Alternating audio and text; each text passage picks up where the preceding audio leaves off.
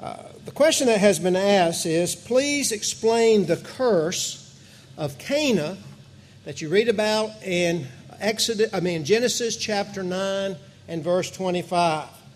And so before we can even answer this question, we need to open our Bibles to Genesis chapter 9 and find out exactly what is going on there and what curse is being talked about and who this Canaan is and all that kind of thing.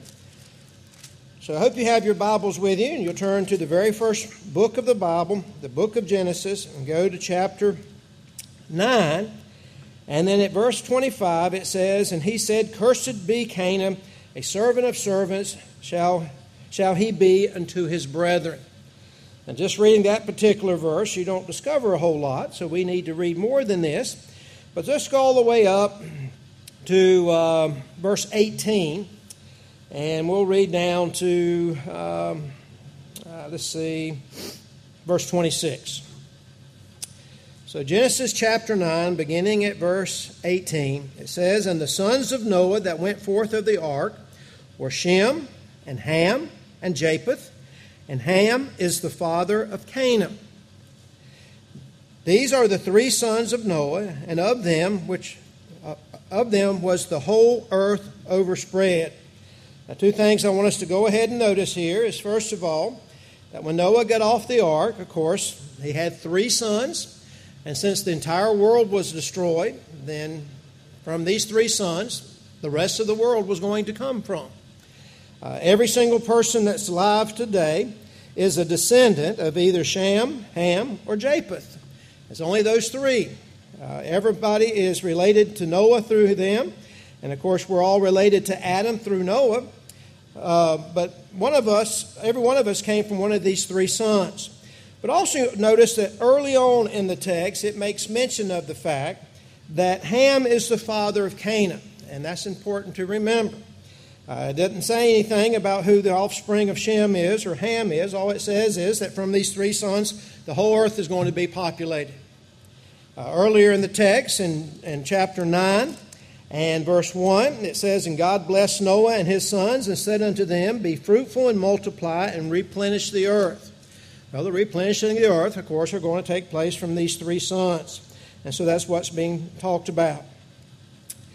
Verse 20 says, And Noah began to be a husbandman or a farmer, would be a better translation for us that we would mean. Literally, in the Hebrew, it means a man of the land.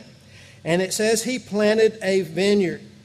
And um, verse 21 says, And he drank of the wine and was drunken and was uncovered within his tent.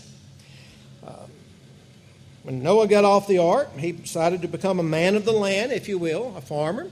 And he obviously perhaps grew more things than just grapes, but he decided to plant a vineyard. And in the process of growing those grapes, he made wine. And in the process of making that wine, he drank it. And in the process of drinking it, he became drunk. Now, it's interesting, you can find a lot of different uh, commentators that talk about that this was perhaps the very first time that anyone was ever drunk in the Bible. And that may have been a case, but I kind of doubt that when you think about the fact that uh, prior to the destruction of the earth by the flood, um, God said that man dwelled on wickedness continually. And I can't imagine that there weren't grapes before this time, and I can't imagine that wine wasn't made before this time, and I can't imagine that people didn't get drunk before this time. But either way, either this is the first time that this has ever happened, and someone can make the excuse that Noah didn't know what he was doing, and before he realized the intoxicating effect of this wine, it had overtaken him, or it may be that um, sometimes if you uh, drink, you're going to get drunk, and he got drunk, and he got drunk to the extent it says he was uncovered within his tent. And once again, we don't know what's going on here. What does that mean? He was uncovered in his tent. It obviously involves nudity because we're going to see something here in the text about nudity in a moment. But I believe there's something more going on here. Um, he was exposed, but exposed in a certain kind of way, evidently. Something that was kind of so out of character that it was very shocking and whatnot.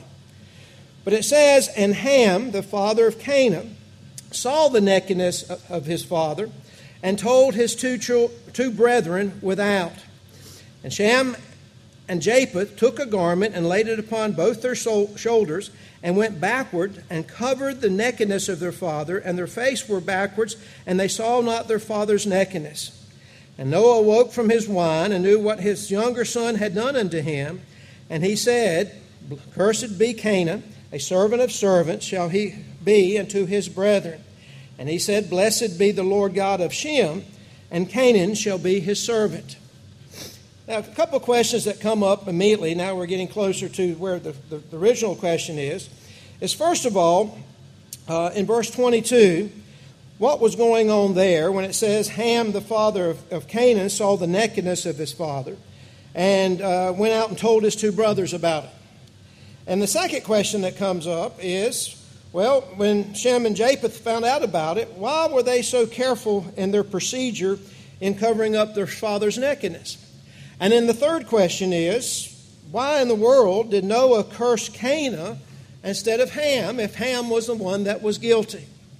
So we got a lot of things going on here in this text, and the question, the original question that was asked, it says just please explain the curse. But to explain the curse, you got to answer all these uh, different uh, uh, questions. And another question that could be brought up um, in verse 24 when Noah awoke from the wine and knew what had happened to him, evidently it made him extremely angry.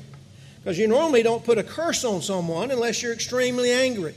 So there's a whole lot going on from here, going on here. All right, let's answer the first question. Uh, what in the world was going on in verse 22 uh, when Ham, the father of Canaan, saw the nakedness of, of of his father. Well, if it was just him being naked, I don't think all this going on here would be going on here. And most religious scholars would agree with me that there is something else happening here. Uh, we can conjecture and say there was some type of uh, sexual act going on. We could say that somehow or another uh, Noah was violated in some kind of way. We could say that the way that um, he had himself exposed, that it was uh, something that was so shocking and detrimental to the character of Noah that, uh, that it would cause some problems. Uh, but we can guess and guess all day long, but we just simply do not know what happened here. But we do know something else that's brought out in the text that's unusual. In verse 22, it mentions Ham again, which is one of Noah's sons, but right after that, it mentions Canaan. He was the father of Canaan. So here we had it in the beginning where he mentions the three sons, but it mentions Ham. He's the father of Canaan. And here we have him being exposed, and Ham, the father of Canaan, uh, as the text says, saw it, and Canaan's name is mentioned again. And it says that he saw the nakedness of his father, and when he told, went and told his two brethren that were not a part of the situation, that's what it means, and they were without. And so Shem, Ham, and Japheth uh, took a garment, and if you can picture in the text what's actually happening here, they are placing a garment and they're putting it on both of their shoulders, and they're literally walking backwards without looking till they get to where Noah is, and then they lay the garment down on top of it. And um, you can read all kinds of things about why they did this. Um, and I can't tell you why they did this because I wasn't there. Uh, I don't think it's just because he was nude, because I don't think that that was what the problem is. I think there was something more going on here uh, because of the way that Noah awoke and knew what was going on and what the younger son had done to him. Now, if Noah had been drunk, passed out, and been naked, and he woke up with a blanket on him, how in the world would he have known what the other boy had done? Something else had to have happened that we don't, aren't privy to in the text, but something is going on here. We're just not quite sure what it is. But the best way I can explain verses 22 and 23 as far as the reaction of one brother and the reaction of two brothers is this way. I don't think ever in a million years this would happen. But say, for example, my father, David Farr, for some reason, decided just to get as drunk as a skunk as he could be. And he went out into the backyard of his house and he stripped off all of his clothes and passed out in the yard. Right there in front of all the neighbors. Now, I'm using this as an absurdity to make a point. And I happened to be visiting his house and saw him lying in the backyard naked like this. And I saw him and walked out there and looked at my dad and saw here he was exposed to the whole world, the neighborhood, and everything. He was in a situation that's going to bring him shame, a situation that's going to cause him to be talked about town. Just all kinds of things could be the ramifications of it. I saw that and I did nothing about it. Instead, I went home and I called up my two brothers, my brother Neil, my brother Steve, and I said, Hey, let me tell you what dad did.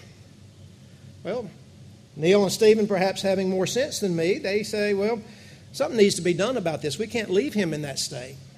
And so they go to the house and they cover up my dad, if you will, and bring him in the house and, and get him out of the situation that he is in. In other words, they respect their father and they want to protect their father and they don't want him to be the subject of ridicule or any kind of thing like that. Instead, they want to make sure that everybody always speaks the very best of them. And that's kind of like what is going on here, I believe. The mistake that's being made by Ham is, is that he did nothing about it.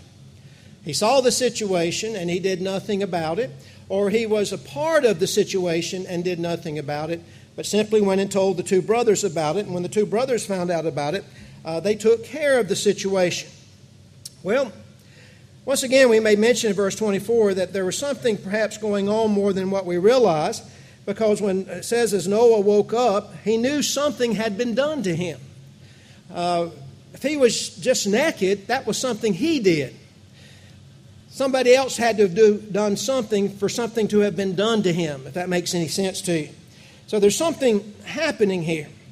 Well, let's deal with the actual issue at hand.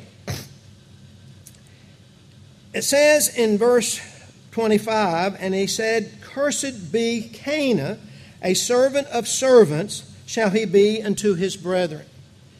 And the question that's, that always comes up is, well, why in the world, if Ham was the one who was guilty of this sin and whatever he did, he did, why in the world is his son being punished? Well, you can find various arguments about this. One argument that people use is that if you go back to the very beginning of chapter 9, and verse 1, you've got Noah and his sons being blessed by God. And um, God blessed Noah, God blessed Shem, Ham, and Japheth. And therefore, Noah felt like he did not have a right to put a curse on Ham since he had already been blessed by God. So he knocked it down one generation and decided to curse the son uh, of Ham. Uh, that might be the case, but I really don't think that's what was going on here. But if you go back and look at the original language, you can tell that there's something happening here that uh, if you start looking at it close, you appreciate the reason why uh, Canaan was cursed was because of the fact that Canaan was the one who was actually involved in this situation. Notice in verse 19, as, or in verse 18, as we've already said, that you know, he has three sons, but Ham is the only one that's mentioned of having a son by the name of Canaan. In verse 22, when we have the seeing of the nakedness, once again, you have Ham, and it's made mention that he is the father of Canaan. And then when you get down to verse 25, it is Canaan, Ham's son, who is cursed. And so you can start getting the idea that Canaan has more to do in this story, perhaps, than what we first believe. And um, actually, if you look at verse 25 and you look at the Hebrew and you look how it, it can be translated, and with way, the way that the Hebrew nuances are, you can actually translate verse 24 this way And Noah awoke from his wine and knew that his, Ham's, the his points back to Ham, younger literally, youngest son had done, had, had done unto him. Now, if you look at it that way, you get a better flavor for what's happening here. The word for younger can be literally translated youngest son, and the King James has younger son. The his can point back to the idea of Ham, because that was his son. And so some linguistics looking at this particular verse actually translate it as being that his younger, that his son, son Ham's younger son is the one who actually did the uh, whatever took place. Now it's interesting if you go over to chapter 10 and look at verse 6. Um, And it talks about the sons of Ham. It says, And the sons of Ham are Cush, Mer, Merarim, uh, Phut, and Canaan. And they're listed more than likely in the order of their age, so that would make Canaan the youngest son of Ham. Now, that in and of itself is a peculiarity because obviously, as far as direct descendants, Ham had uh, four sons. Uh, they're listed there. But yet, in verse 18 and also in verse, um, verse uh, 22, uh, it mentions Ham's son as being Canaan. Why in the world would they make distinction of his youngest son unless his youngest son was involved in somehow another? And so there are some people, and I agree with them, that verse 24 is not talking about Ham, his younger son, but is talking about Canaan, the younger son of, of his son, Ham.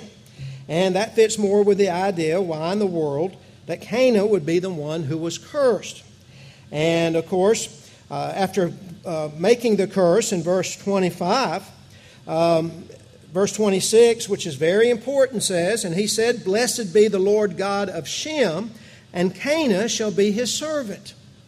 Now, that's a very important thing to think about. Shem is the lineage from which the Hebrew people came from. Shem was the lineage, of course, eventually that Jesus Christ would come from. So, what does it mean when it says they'll be the servant of his servants or the lowest of the low? Well, what happened with the Israelite people and what happened with the land of Canaan? Eventually, during the time of, the, of Joshua, they came and conquered the land and took the land away from the Canaanites. They um, got to occupy cities that they did not build. They got to live in homes that they did not build. They got to have vineyards that they did not uh, grow. They got to have cattle that they did not cultivate. Instead, everything that belonged to the Canaanites, when the Israelites came into the promised land, it became theirs, and they, in a sense, became their servants. And this continued through the time of the judges, off and on.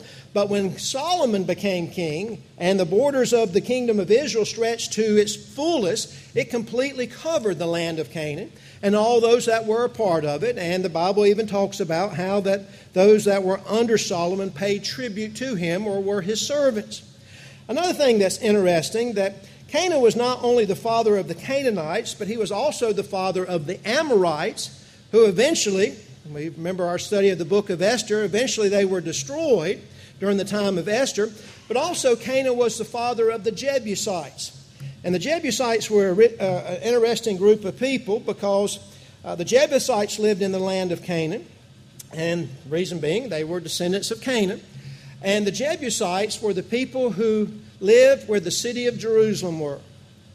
And you remember how that when David decided to make the city of Jerusalem his capital city, that he made an arrangement with the Jebusites, and rather than conquering them, that the Jebusites would not only give him the city, but they would be, of course, a group of people who would serve him. And so there may be some type of tying into that. But eventually, what happened, of course, was that from uh, the seed of, of the son of Ham, Canaan. Um, there would be the Canaanites, and those Canaanites would be people who would be conquered by Israel, and Israel, of course, would be uh, the ones who would be in charge of them, and they, of course, would be a defeated nation and would become a servant to the Israelite people. So let's uh, see if we got a full understanding now of what's going on here.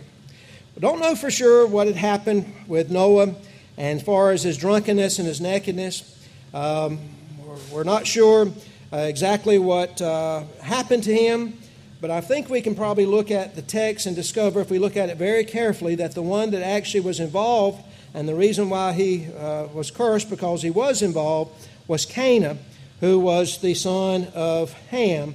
And Ham himself, more than likely, uh, was not involved, except for maybe it could be that he didn't take care of the situation that he could, or maybe it was Canaan all along who went and told the other two brothers what was going on. But I hope that um, sparks some interest in you. I hope you'll do your own study and see if you can come up with the same conclusions or maybe some different conclusions or your own personal conclusion um, because of the fact that this is one of those areas where I can give you my opinion on it, but other than what the Scripture says, that's all we can really know for sure.